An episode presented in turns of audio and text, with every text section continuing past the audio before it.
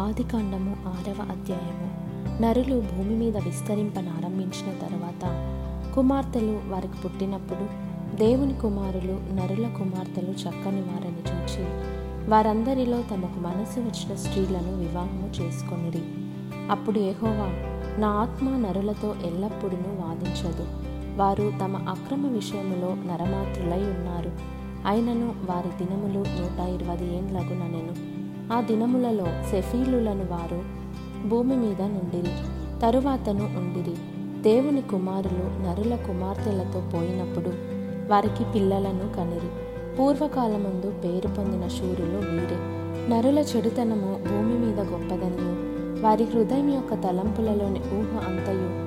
ఎల్లప్పుడూ కేవలము చెడ్డదనియు ఎహోవా చూచి తాను భూమి మీద నరులను చేసినందుకు ఎహోవా సంతాపము నుండి తన హృదయములో నొచ్చుకొనెను. అప్పుడు యహోవా నేను సృజించిన నరులను నరులతో కూడా జంతువులను పురుగులను ఆకాశ పక్షాదులను భూమి మీద నుండకుండా తుడిచివేయుదును. ఏలయనగా నేను వారిని సృష్టించినందుకు సంతాపము నొందియున్నానని అయితే నోవహు యహోవ దృష్టి అందు కృప పొందిన వాడాయను నోవహు వంశావళి ఇదే. నోవహు నీతిపరుడును తన తరములో నిందారహితుడునై ఉండెను. నోవహు దేవునితో కూడా నడిచినవాడు.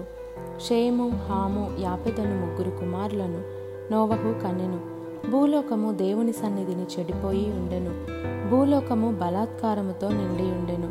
దేవుడు భూలోకమును చూచినప్పుడు అది చెడిపోయి ఉండెను. భూమి మీద సమస్త శరీరులు తమ మార్గమును చెరిపివేసుకుని ఉండిరి. దేవుడు నోవహుతో సమస్త శరీరుల మూలముగా భూమి బలాత్కారముతో నిండి ఉన్నది. గనుక నా సన్నిధిని వారి అంతము వచ్చి ఉన్నది. ఇదిగో వారిని భూమితో కూడా నాశనము చేయదును. చితిసారకపు మ్రానుతో నీ కొరకు ఓడను చేసుకొనుము. అరలు పెట్టి ఆ ఓడను చేసి లోపటను వెలుపటను దానికి కీలు పూయవలెను. నీవు దాన్ని చేయవలసిన విధమిది ఆ ఓడ మూడు వందల మూరల పొడుగును ఏబది మూరల వెడల్పును ముప్పది మూరల ఎత్తును గలదై ఉండవలెను. ఆ ఓడకు కిటికీ చేసి పైనుండి మూరెడు క్రిందికి దాన్ని ముగించవలెను. ఓడ తలుపు దాని ప్రక్కన ఉంచవలెను. క్రింది అంతస్తు రెండవ అంతస్తు మూడవ అంతస్తు గలదిగా దాన్ని చేయవలెను. ఇదిగో నేనే జీవవాయువు గల సమస్త శరీరులను ఆకాశము కింద నుండకుండా నాశము చేయుటకు భూమి మీదికి జల ప్రవాహము రప్పించుచున్నాను. లోకమందున్న సమస్తమును చనిపోవును. అయితే నీతో నా నిబంధన స్థిరపరచుదును. నీవును నీతో కూడా నీ కుమారులను నీ భార్యయు నీ కోడండ్రును ఆ ఓడలో ప్రవేశింపవలెను. మరియు నీతో కూడా వాటిని బ్రతికించి ఉంచుకొనుటకు సమస్త జీవులలో అనగా సమస్త శరీరుల యొక్క ప్రతి జాతిలోనివి రెండేసి చొప్పున నీవు ఓడలోనికి తేవలను.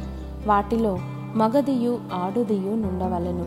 నీవు వాటిని బ్రతికించి ఉంచుకొనుటకై వాటి వాటి జాతుల ప్రకారము పక్షులలోనూ వాటి వాటి జాతుల ప్రకారము జంతువులలోను వాటి వాటి జాతుల ప్రకారము నేలను ప్రాకు వాటన్నిటిలోనూ.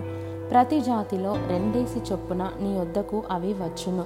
మరియు తినుటకు నానా విధములైన ఆహార పదార్థములను కూర్చుకొని నీ దగ్గర ఉంచుకొనుము. అవి నీకును వాటికిని ఆహారమగునని చెప్పెను. నోవహు అట్లు చేసెను. దేవుడు అతనికి ఆజ్ఞాపించిన ప్రకారము యావత్తు చేసెను.